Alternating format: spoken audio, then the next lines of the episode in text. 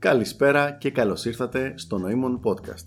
Σήμερα έχουμε έναν πολύ special καλεσμένο για τρίτη φορά σε τέσσερα χρόνια, πέντε; Κάπου εκεί είναι. Κάπου εκεί. Σήμερα λοιπόν είμαστε μαζί με τον Ρομπέρτο και θα κάνουμε ένα special επεισόδιο το οποίο αποφασίσαμε να το ονομάσουμε Μετά τη Ferrari. έτσι μετά τη Ferrari ή στα αγγλικά After the Ferrari.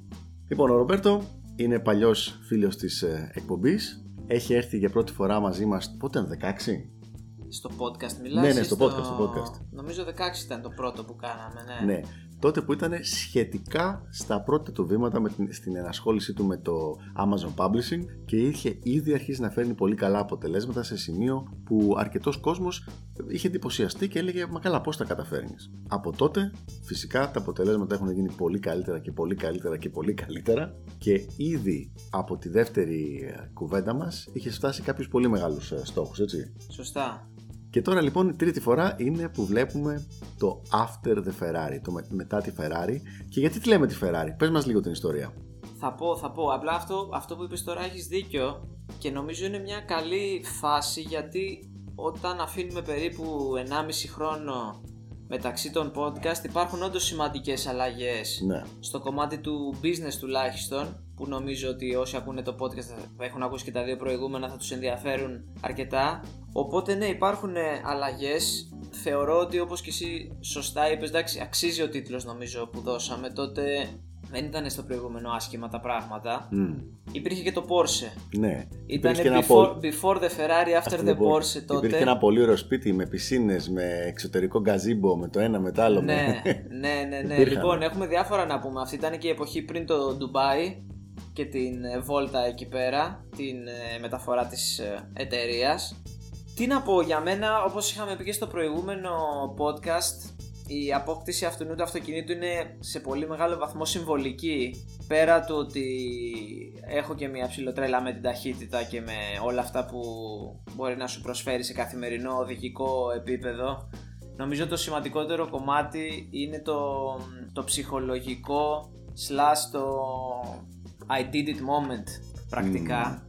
Είναι η κινητήριος δύναμη που είχα τα τελευταία τουλάχιστον 5 χρόνια για οτιδήποτε έκανα. Νομίζω ότι όσοι με ξέρουν καλύτερα έχουν ακούσει να λέω ότι το έχω κάνει visualize τη στιγμή που πάω και την ε, παίρνω πάρα πολλές φορές για πολύ μεγάλες περιόδους, δηλαδή πολλούς μήνες ήταν το visualization που έκανα κάθε βράδυ πριν κοιμηθώ έπαιζε και ξανά έπαιζε η στιγμή στο μυαλό μου και ουσιαστικά ήταν το σημαντικότερο κομμάτι που μου έδινε drive να το πω έτσι, οπότε νομίζω ότι αξίζει, α- αξίζει ο τίτλος ο συγκεκριμένος για το podcast μας Θα συμφωνήσω απόλυτα. Νομίζω ότι είναι ένας πολύ ωραίος τίτλος και πολύ περιγραφικός και ουσιαστικός, έτσι. Γιατί θα με ακούσεις να σου κάνω και κάποιες ερωτήσεις παρακάτω, αλλά ας μην σποϊλάρω επί του θέματος. Λοιπόν, Περιμένω, περιμένω. ε, με δύο κουβέντες. Από την τελευταία μας φορά που μιλήσαμε, τότε ήσουν κάπου. Πώς, σε ποια περιοχή ήσουν, Τότε έμενα στην Ανάβησο. Στην Ανάβηση είναι ένα πολύ ωραίο ε, κυριλέ σπίτι, όπως είπαμε, πισίνες με γκαζίμπο έξω, με γκαζόνο, ε, με, με γκαράζ σκεπαστό. Πολύ, πολύ κυριλέ. Πολύ ωραίο σπίτι. Πολύ όντως. ωραίο σπίτι, πολύ ωραίο Μου σπίτι. λείπει και εμένα μερικές φορές, να σου πω την αλήθεια.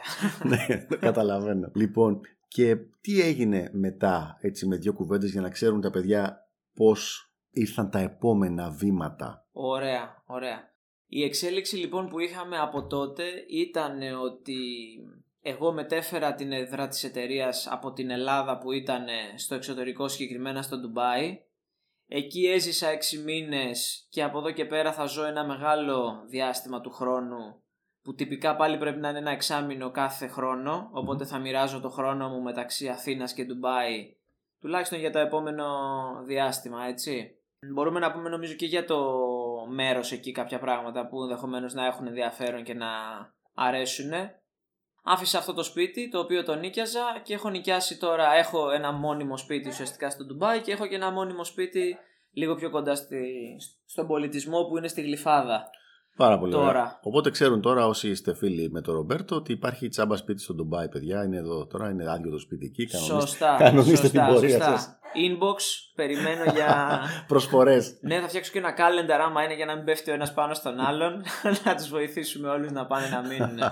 Το Dubai παρεμπιπτόντω, μιας και το είπες από αυτή την εποχή και λίγο πιο μετά, αρχίζει και είναι αρκετά ωραίο. Μμ. Οι θερμοκρασίες πέφτουν και νομίζω αξίζει κάποιος να πάει από την περίοδο Νοεμβρίου μέχρι Απρίλη περίπου, Μάρτιο με Απρίλη. Είναι πολύ ωραία αυτή η περίοδος. Ωραία, ωραία. Οπότε λοιπόν πήγες στο Ντουμπάι, έστησες την εταιρεία εκεί πέρα για να. Ένας από τους λόγους ήταν για να γλιτώσεις την παρανοϊκή ελληνική φιλο- ε, φορολογία, έτσι. Το καθεστώς το οποίο Σωστά. Είναι τόσο φιλικό προς τον επιχειρηματία όσο είναι ας πούμε τα λιοντάρια προς τα, Πρόβατα. προς τα πρόβατα. Έτσι. ναι, κάπως έτσι. Ακριβώς. κάπως έτσι είναι.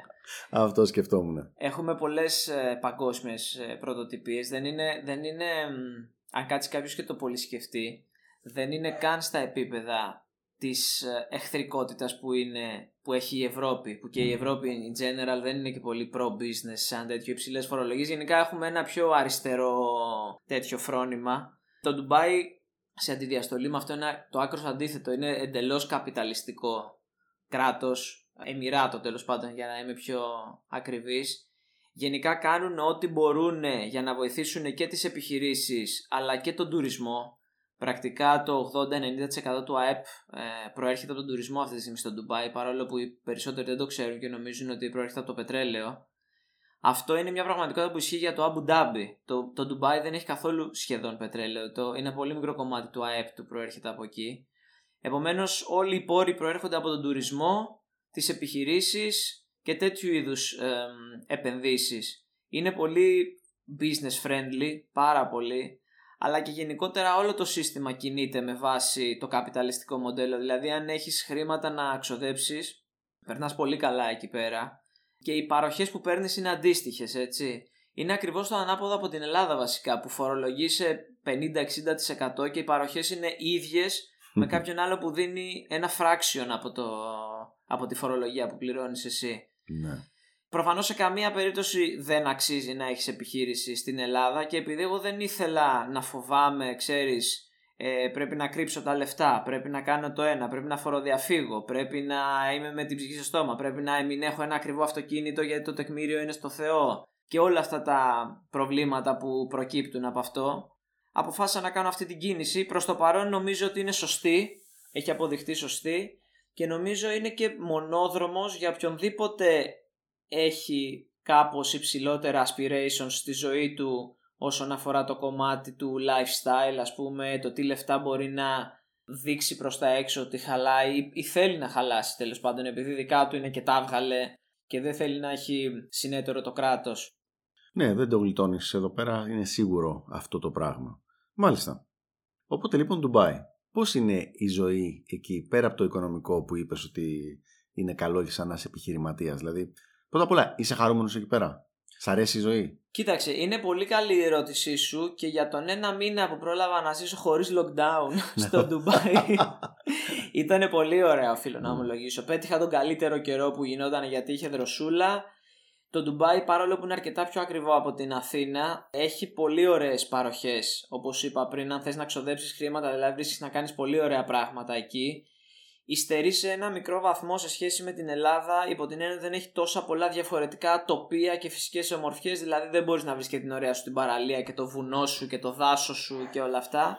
Είναι λίγο πιο μονότονο το τοπίο. Έχει πολλές δραστηριότητες στην έρημο. Έχει πάρα πάρα πολλά και πολύ ωραία εστιατόρια. Έχει φανταστικά μολ για να πας και να δεις πράγματα. Έχει ένα πολύ πολύ αυξημένο επίπεδο ζωής σε σχέση με την Ελλάδα. Έχει networking opportunities τα οποία δεν συγκρίνονται με τις Ελλάδας. Έχει zero φορολογία το οποίο είναι απίστευτα sexy για εμένα. Έχει πολύ πιο φτηνά αυτοκίνητα. Επίσης απίστευτα ε, σεξι. Επίσης πολύ sexy, ναι επίσης πολύ sexy.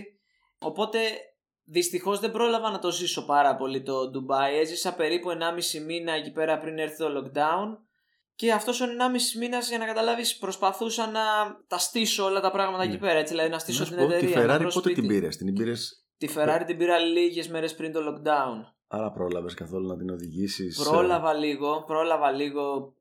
Πιστεύω κανένα διβδόμαδο. Ναι. Μέσα σε τρεις μέρες που την πήρα είχα φάει τρεις κλήσεις για Ταχύτητα. speeding, για ταχύτητα, ναι, γιατί εκεί τα όρια είναι πολύ αυστηρά και Το, το κακό δεν είναι ότι είναι πολύ αυστηρά, είναι ότι τηρούνται κιόλας. Δηλαδή έχει παντού κάμερες και ραντάρ, οπότε δεν μπορείς να τρέξεις πουθενά και να θέλεις. Οι εναλλακτικές που έχεις είναι να πας στην πίστα που έχεις στο Ντουμπάι, η οποία είναι πολύ καλή, είναι προδιαγραφών Φόρμουλα 1 ας πούμε. Ή να βγεις αρκετά έξω από το Ντουμπάι, πάνω από μία-μία μισή ώρα απόσταση, για να βρεις κάποιους επαρχιακούς δρόμους που φυλάσσονται λίγο λιγότερο. Δεν είναι ότι τρέχεις σαν τρελός δεξιά και αριστερά όπου θέλεις. Και όταν λες ήταν τρεις κλήσεις, τι κόστου. Δεν ήταν μεγάλο γιατί δεν ξεπέρασα κατά πολύ το όριο. Το όριο ταχύτητας είναι 120 χιλιόμετρα και εγώ την έφαγα την κλίση 130, ας πούμε. Δηλαδή, Επομένως ήταν 150 ευρώ. Έλα ρε Ρομπέρτο, 130 τρώμε και εδώ πέρα. Είναι ξεφτύλα κλίση. να πας. Ντράπηκα. Ντράπηκα και που την έφαγα αυτή την κλίση. Ε, αλλά δυστυχώς είναι όντως πολύ αυστηρά τα όρια και αυτό που έχω καταλάβει από το λίγο που πρόλαβα να το οδηγήσω το αμάξι εκεί πέρα είναι ότι δεν αξίζει πάρα πολύ να το έχεις εκεί πέρα. Δηλαδή, αν ε, εγώ δεν είχα την εναλλακτική να το φέρω στην Ελλάδα όπως έκανα και να το ευχαριστηθώ όντως εδώ, δεν είμαι σίγουρος αν θα το είχα στο Ντουμπάι για να είναι μόνο στο Ντουμπάι. Εδώ το ευχαριστήθηκε στο Μάξι. Εδώ παρόλο που λένε φίλοι ότι οι ελληνικοί δρόμοι δεν είναι καλοί, δεν είναι αυτό. Ισχύει. Οι δρόμοι είναι μπουρδέλο. Αλλά το αμάξι το έχω ευχαριστηθεί, ναι, γιατί υπάρχουν και κάποιοι δρόμοι στους οποίους μπορείς να τρέξεις δεν υπάρχει αστυνόμευση, δεν υπάρχουν κάμερες, δεν υπάρχουν τέτοια όρια, οπότε όντως ε, για μένα εδώ είναι πολύ πολύ ε, καλύτερο το αυτοκίνητο. Μάλιστα. Εδώ αξίζει που το έχω, δηλαδή το ευχαριστιέμαι.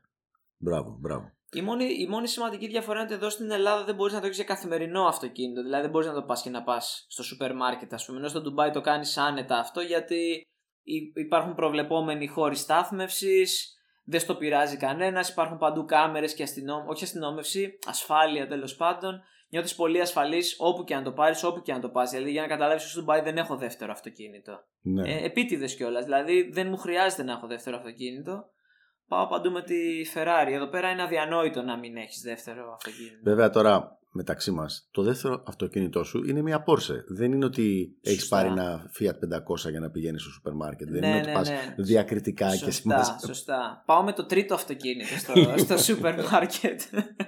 Υπάρχει όντως τρίτο αυτοκίνητο; Υπάρχει τρίτο αυτοκίνητο. Εντάξει ναι, τότε. Ναι, ναι. Οπότε σε αυτή την περίπτωση μπορώ να το καταλάβω. Σωστό. Οπότε λοιπόν η πρώτη μας κουβέντα ήταν όταν έκανες τα, όχι τα πρώτα πρώτα βήματα, είχαν αρχίσει τα πρώτα steps for success. Δηλαδή ήσουν στη φάση που έβγαιναν κάποια πολύ καλά χρήματα για τα ελληνικά δεδομένα, έτσι. Σωστά. Κάπου γύρω στα 3-4 χιλιάρικα, θυμάμαι ότι πρέπει λίγο, ίσως και λίγο ναι, παραπάνω. Νομίζω κάπου εκεί πρέπει να ήμασταν. Ναι. Ναι, νομίζω κάπου εκεί. Μετά ήταν. λοιπόν στο δεύτερο ραντεβού ήμασταν στα πολλαπλάσια αυτού, χωρίς να πούμε, λέμε συγκεκριμένα. Ναι, ήταν Ε, αρκετές φορές πάνω.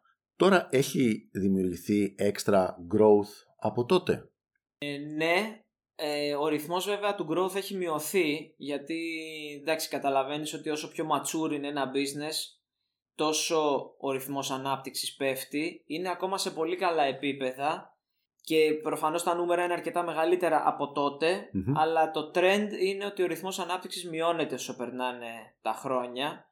Και ουσιαστικά αυτό είναι το bet για το οποίο θα παίξω το 2021 θέλω να κάνω sustain δηλαδή όσο περισσότερο από αυτό το ρυθμό μπορέσω Μμμ. στο business ούτως ώστε να είναι ακόμα πολύ πολύ κερδοφόρο και να μην με αφήνει, ξέρεις, να σκέφτομαι ότι υπάρχουν και άλλα opportunities εκεί έξω, δηλαδή να- να είναι ακόμα τόσο καλό και τόσο θελκτικό, ούτως ώστε να με κάνει να μην θέλω να ασχοληθώ με, άλλα κάτι πράγματα άλλο. εκεί έξω, ναι. Ωραία.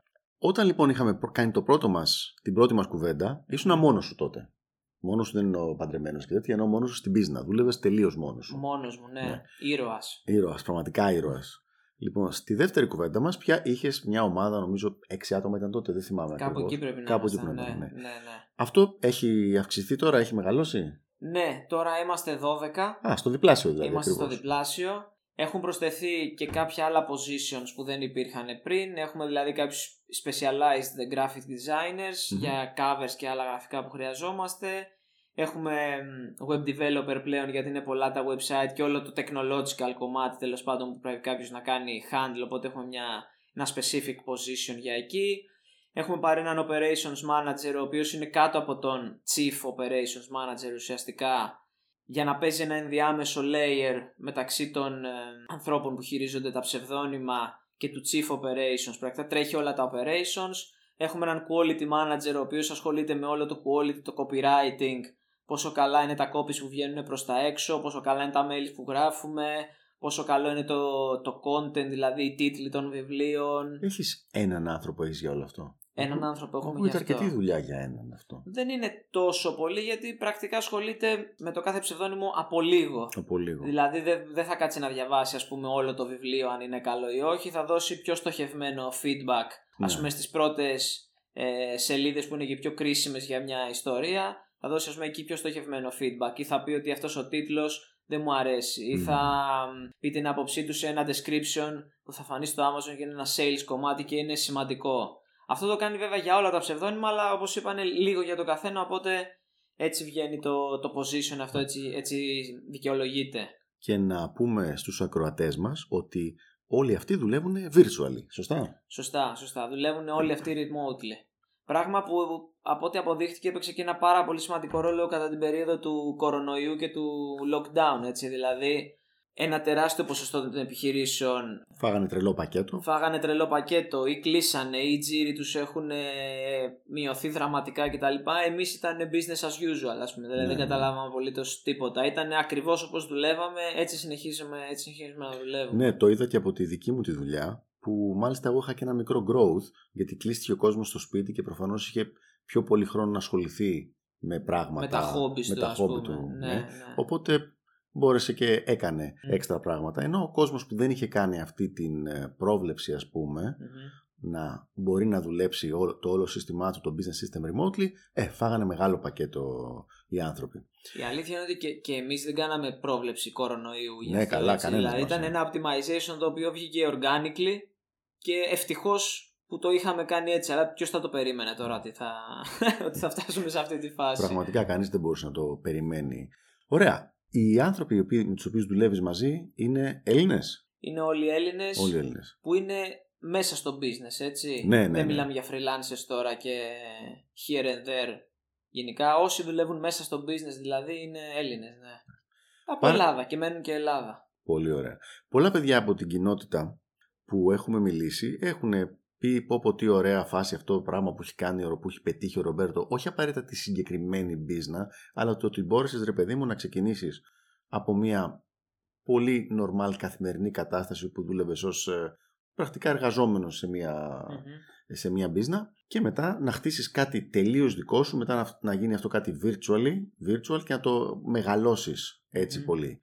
Τι θα συμβούλευες σε κάποιον που βλέπει αυτό το πράγμα και το θαυμάζει; Τι θα του έλεγες, πώς να ξεκινήσει, τι να κάνει, ποια είναι τα πρώτα βήματα και τι τώρα πια από την πενταετία που έχεις ασχοληθεί, δεν είσαι πια στον πρώτο χρόνο, Ναι. θα έλεγες ότι είναι τα πιο σημαντικά success mechanisms; Κοίταξε, αυτό που είπες για την ομάδα και για το ότι έφυγα από το state που ήμουνα μόνος μου και έχουμε φτάσει σε μια φάση που είμαστε 12 άτομα, δεν ήταν απλά good to have, ήταν mandatory για να φτάσουμε στο επίπεδο που είμαστε. Σε καμία περίπτωση δεν θα μπορούσα μόνος μου να έχω κάνει αυτό που έχει γίνει, αυτό που έχει δημιουργηθεί τώρα και νομίζω ότι αν τα έβαζα όλα κάτω και προσπαθούσα να τα σπάσω σε κομμάτια παρόλο που είναι αδόκιμο αυτό, κανένα business δεν είναι ξεχωριστά κομμάτια, όλα δουλεύουν synergistically το ότι υπήρξε μια ομάδα πίσω από μένα είναι αυτό που έκανε τη μεγαλύτερη διαφορά και το μεγαλύτερο kick στο να αυξηθούν οι πωλήσεις πρακτικά και το, το growth της εταιρείας. έτσι. Ουσιαστικά σε κάθε, σε κάθε business για να,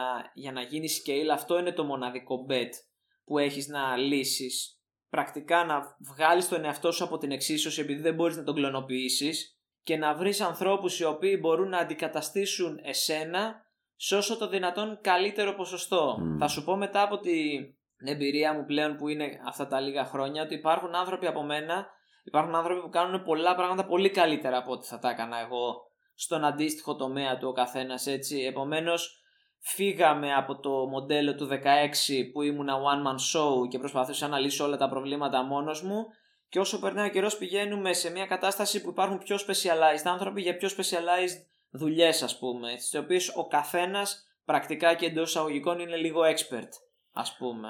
Αυτό έχω δει και εγώ στα δικά μου, στους δικούς μου τομείς, ότι στην πραγματικότητα όχι απλά δεν με νοιάζει να κλωνοποιήσω τον εαυτό μου, ε, θεωρώ ότι είμαι τροχοπέδι που πρέπει να βγει από τη μέση Ακριβώς. για, και να μπει ο άλλος που είναι πολύ πιο γρήγορος, πολύ πιο έξυπνος στο συγκεκριμένο τουλάχιστον τομέα, πολύ πιο γνώστης, το οποίο εμένα που θα μου πάρει δύο ώρες research αυτό το πράγμα, αυτός απλά να ξέρει να πατήσει το συγκεκριμένο κουμπάκι και να γίνει ή να γίνει στο δεκάλεπτο πάνω αντί για τις δύο ώρες. Ακριβώς όπως το λες είναι και στην φάση που βρισκόμαστε τώρα ουσιαστικά ο δικός μου ρόλος είναι λίγο σε higher thinking, προσπαθώ να βγάλω τους στόχους για την καινούργια χρονιά, προσπαθώ να βελτιώσω λίγο τα συστήματα σε πιο υψηλό επίπεδο, προσπαθώ λίγο να σκέφτομαι με γνώμονα τι θα αυξήσει τις πωλήσεις και από εκεί που πουλάμε 5 βιβλία να, τα, να πουλάμε 10 βιβλία και ούτω κάθε εξής. Δηλαδή προσπαθώ να φύγω όσο δυνατό περισσότερο από το πρακτικό και καθημερινό κομμάτι γιατί ένα mail δεν έφυγε ή γιατί ένα website έπεσε κτλ. κτλ. Ε, και να πάω προς την άλλη κατεύθυνση ουσιαστικά. Πάρα πολύ ωραία. Πάμε τώρα σε μια δύσκολη ερώτηση. Τώρα που σε ζέστανα. Μ' αρέσουν οι δύσκολες ερωτήσεις. Έτσι. Σωστό mindset. Τη Ferrari την έχεις; Την έχω. Μπράβο. Την έχεις και τη χαίρεσαι και να τη χαίρεσαι. What comes after the Ferrari? Τι έρχεται μετά τη Ferrari? Ποιο είναι το επόμενο βηματάκι, όχι μικρό βηματάκι, ποιο είναι το επόμενο landmark το οποίο έχεις βάλει, σημείο αναφοράς. Ωραία. Το επόμενο είναι μια Lamborghini λοιπόν. Αστείευομαι. Α, και πάνω χάρη καλέ παραμένει στα αμάξια και ξεκινούσε η κόντρα Lamborghini εναντίον Ferrari και ναι, πάει ναι, λέγοντας. Ναι, ναι, ναι. Λοιπόν, είναι πάρα πολύ καλή η ερώτησή σου και θα σου πω τι την κάνει πολύ καλή την ερώτηση. Την κάνει πολύ καλή το γεγονός ότι δεν έχω απάντηση.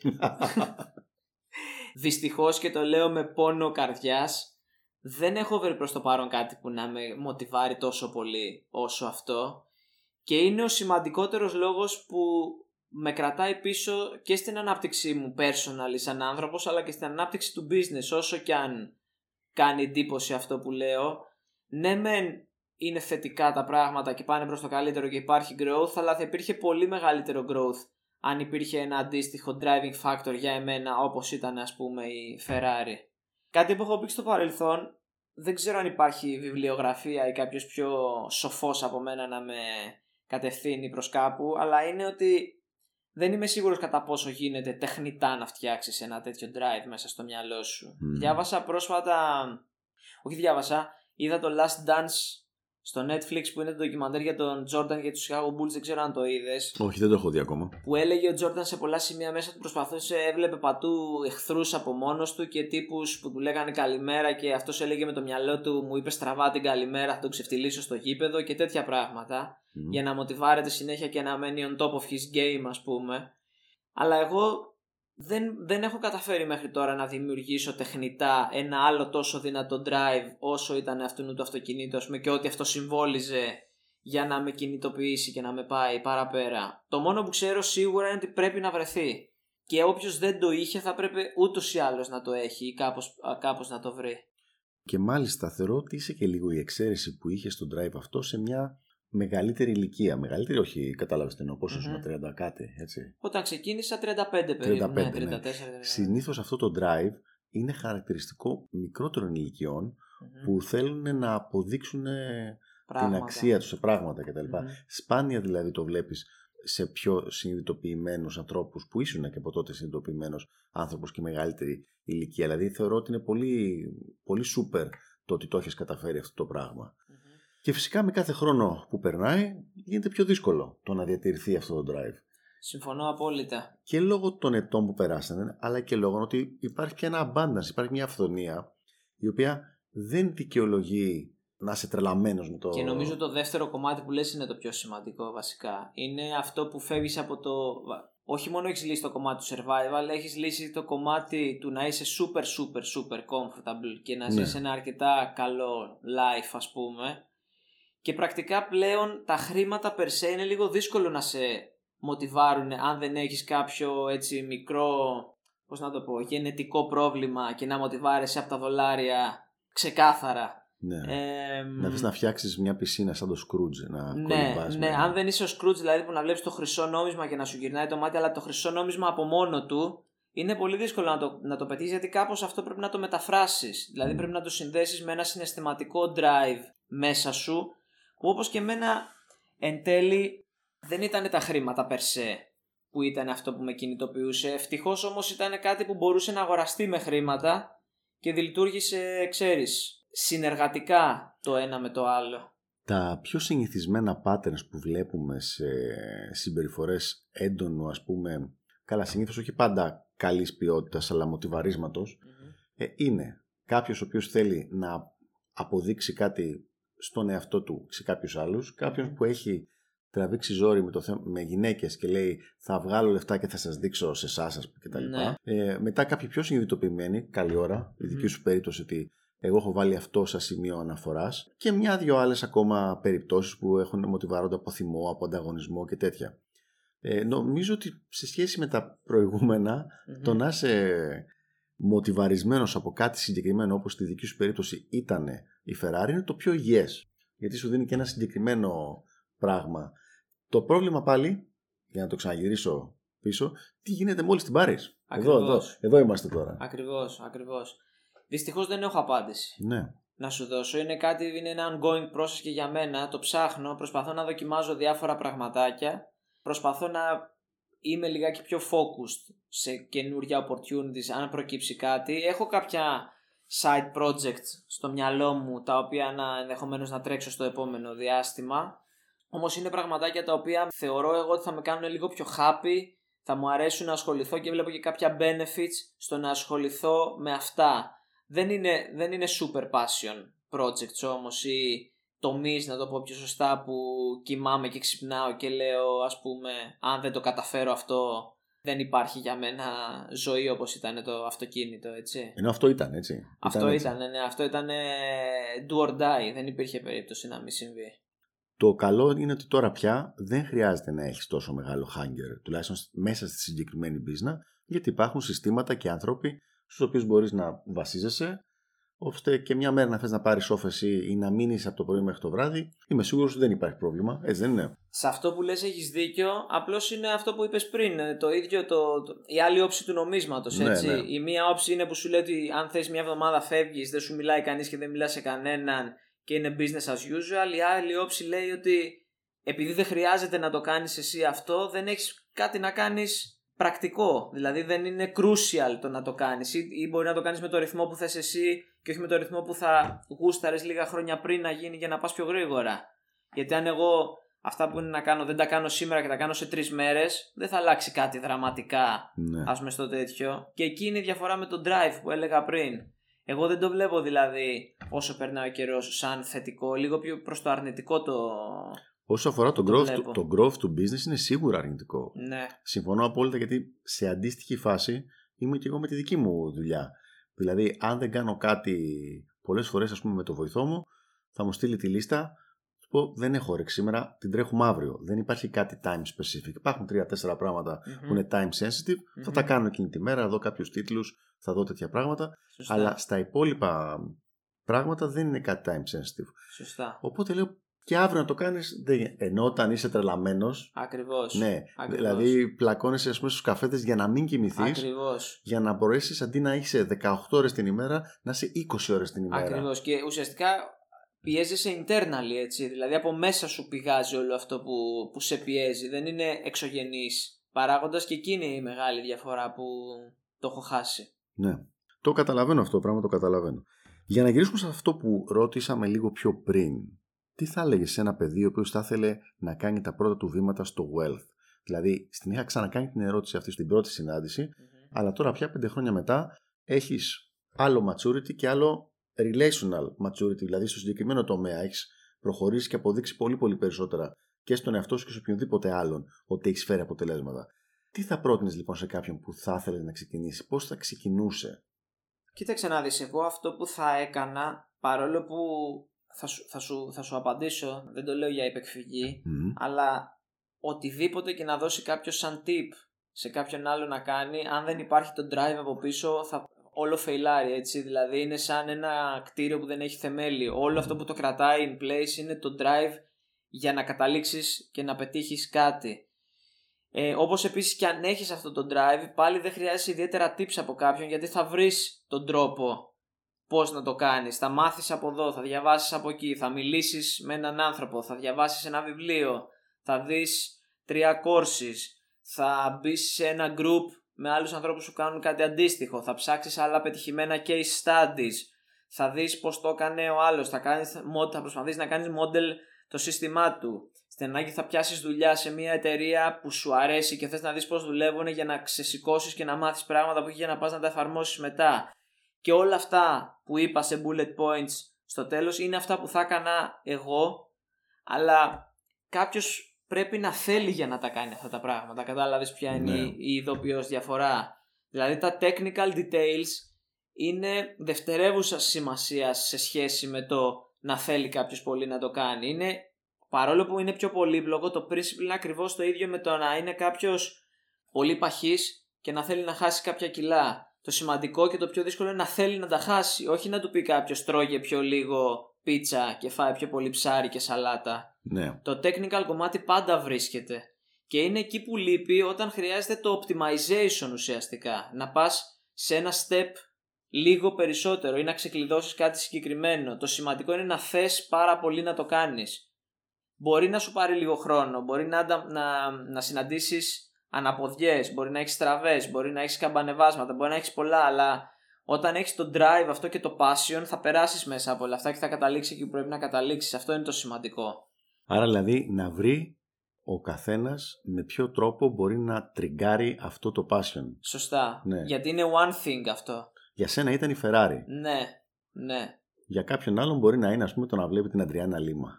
το να θέλει. Ακριβώς. Εκτός wealth, μιλάμε, έτσι. Ακριβώς. Λοιπόν. Ακριβώς. Ακριβώς. Άρα όλο ξεκινάει από το emotion. Κάτι το οποίο να σου δημιουργεί πολύ δυνατό emotional response, το οποίο να μπορεί να ξεκαθοδηγεί και να σε σπρώχνει σε όλη τη διάρκεια της ημέρας. Ωραία. Θα το πάρουμε ανάποδα. Για πάμε. Τι θα, τι θα συμβούλευε σε κάποιον να αποφύγει, τι να μην κάνει; Νομίζω ότι εδώ είναι κάπως πιο εύκολο. Ναι, αυτό είναι λιγάκι πιο εύκολο. On top of my head θα πω απλά ότι εγώ ουσιαστικά μου, βγήκε, μου βγήκανε σχετικά natural και αυθόρμητα να κάνω διάφορα πραγματάκια όταν άρχιζα το κομμάτι σε αυτό το, σε αυτό το ταξίδι, το αρχικό stage. Ουσιαστικά ήταν να αποφεύγω ανθρώπους οι οποίοι είχαν τελείως διαφορετικό mindset από μένα και όχι μόνο δεν με βοηθούσαν να πάω προς, προς κάποια κατεύθυνση αλλά με πηγαίναν προς την αντίθετη κατεύθυνση δηλαδή ήταν κακό influence πρακτικά και αυτό για να το πω μάλλον πιο σωστά δεν έχει να κάνει μόνο με τους ανθρώπους έχει να κάνει με οποιοδήποτε είδους input μπορεί να, να πάρει κάποιος. αυτό μπορεί να είναι η τηλεόραση ας πούμε και οι ειδήσεις, μπορεί να είναι ένας φίλος του που όποτε θα τον δει θα του πει «Ναι, Μεγάλη, εγώ θέλω να πάρω μια Ferrari και να κάνω λεφτά και όλος να του πει αυτά που λες είναι τρέλες, ξεχασέτα, δεν υπάρχει περίπτωση να γίνει, δεν σε δω τι γίνεται τριγύρω μας. Αυτό να είναι ένα κακό βιβλίο, αυτό να είναι ένα κακό περιοδικό. Γενικά σκέψου ότι οποιοδήποτε είδους input δεν σε πηγαίνει προς την κατεύθυνση που θέλεις εσύ να πας πρέπει ή να μειωθεί δραματικά ή να εξαλειφθεί ιδανικά προς, προς εκείνη την Δηλαδή αυτό θα έλεγα κάποιος ότι, πρέπει να, ότι πρέπει να είναι πολύ mindful about it ας πούμε. Γιατί ουσιαστικά σου δημιουργεί μια αντίρροπη δύναμη προς τα εκεί που θες να πας. Είναι σαν το παράδειγμα που βρει κάποιος να θέλει να δυνατήσει και να υπάρχει ένας που του φέρνει πίτσες μες στο σπίτι όλη μέρα ας πούμε. Είναι, του κάνει τη δουλειά ακόμα πιο δύσκολη από, αυτή που, από την ήδη πολύ δύσκολη δουλειά που έχει να κάνει έτσι. Ναι, το να κάνει αυτό ένα τόσο, μια τόσο μεγάλη αλλαγή. Ναι, κατανοητό. Άρα προσοχή λοιπόν στο τι βάζεις μέσα στο κεφάλι σου. Σωστά. Γιατί όλα από εκεί ξεκινάνε. Ναι. Ακριβώς, ακριβώς. Ακριβώς. Ό,τι, ό,τι είδους και να είναι αυτό. Έτσι. Δηλαδή αυτό το input μπορεί να πάρει πολλές μορφές. Πρέπει να, να μειωθούν στο ελάχιστο κατά την άποψή μου. Και με τον καιρό να σου πω τι θα, σε τι θα βοηθήσει αυτό. Θα φτιαχτούν σιγά σιγά τα habits. Θα αρχίσει σιγά σιγά το mindset να αλλάζει και να πηγαίνει προς μια κατεύθυνση που θα σε προστατεύει στις δύσκολες στιγμές. Γιατί όσο πιο solid είναι το mindset, όταν θα έχεις ένα bad influence, θα, θα είσαι θωρακισμένος καλά, ας πούμε, και δεν θα έχεις ταλάντωση προς μία κατεύθυνση ή προς άλλη κατεύθυνση. Δηλαδή, έχεις ένα συγκεκριμένο στόχο και το influence εκείνη τη στιγμή θα είναι πολύ, πολύ, πολύ πιο μικρό από ό,τι αν ήσουν στις αρχές που ξεκίναγες. Ουσιαστικά υπάρχει, υπάρχει πάρα πολύ θόρυβος στην καθημερινότητα και αρνητικό influence και καλός ή κακός οι 99 στους 100 ανθρώπους που θα συναντήσεις ή θα δεις την τηλεόραση ή θα δεις ε, ας πούμε σε μια εκπομπή ή οτιδήποτε θέλουν να παραμείνουν και αυτοί και όλοι τριγύρω τους στο mediocrity. Δεν θέλουν να πάνε προς το excellence. Είτε αυτό σημαίνει wealth, είτε αυτό σημαίνει social life, είτε αυτό σημαίνει health, στα πάντα έτσι. Θα συμφωνήσω απόλυτα. Μακάρι να μπορέσεις να διατηρήσεις τον drive που είχες και που έχεις ακόμα, έστω και αν είναι λίγο λιγότερο τώρα, και να ξαναγίνει όσο είναι το προηγούμενο και, στα, και σε όλα τα υπόλοιπα πράγματα και τα υπόλοιπα χρόνια. Τι λένε τα επόμενα project τώρα, δεν λέω απαραίτητα wealth project, δηλαδή ποια είναι τα επόμενα βήματα για τον Ρομπέρτο; Θα ξαναγυρίσεις κάποια στιγμή Ντουμπάι τώρα, Έτσι, τι άλλο έχει το πλάνο; Έχεις κανονίσει, θέλεις να κάνεις κάποια ταξίδια, έχεις κάτι άλλο στο μυαλό σου; Κοίταξε, ήταν και, άλλα, και ήταν αρκετά πλαναρισμένα ταξίδια για το 20 που λόγω Άστε, COVID ναι, δεν γίνανε. Νομίζω είναι κάτι που έχει πονέσει πολύ κόσμο, όχι μόνο εμένα. Το μεγάλο bet το γυρνώντας στο Ντουμπάι ήταν ουσιαστικά ο μισός λόγος για τον οποίο είχα αποφάσισα να πάω και εξ αρχής που ήταν το networking. Ουσιαστικά δηλαδή δυστυχώς δεν πρόλαβα να ασχοληθώ καθόλου με αυτό λόγω COVID και μετά ήταν να γυρίσω και στην Ελλάδα γιατί το καλοκαίρι είναι αρκετά δυσάρεστα το να μένεις εκεί πέρα. Ναι, ναι.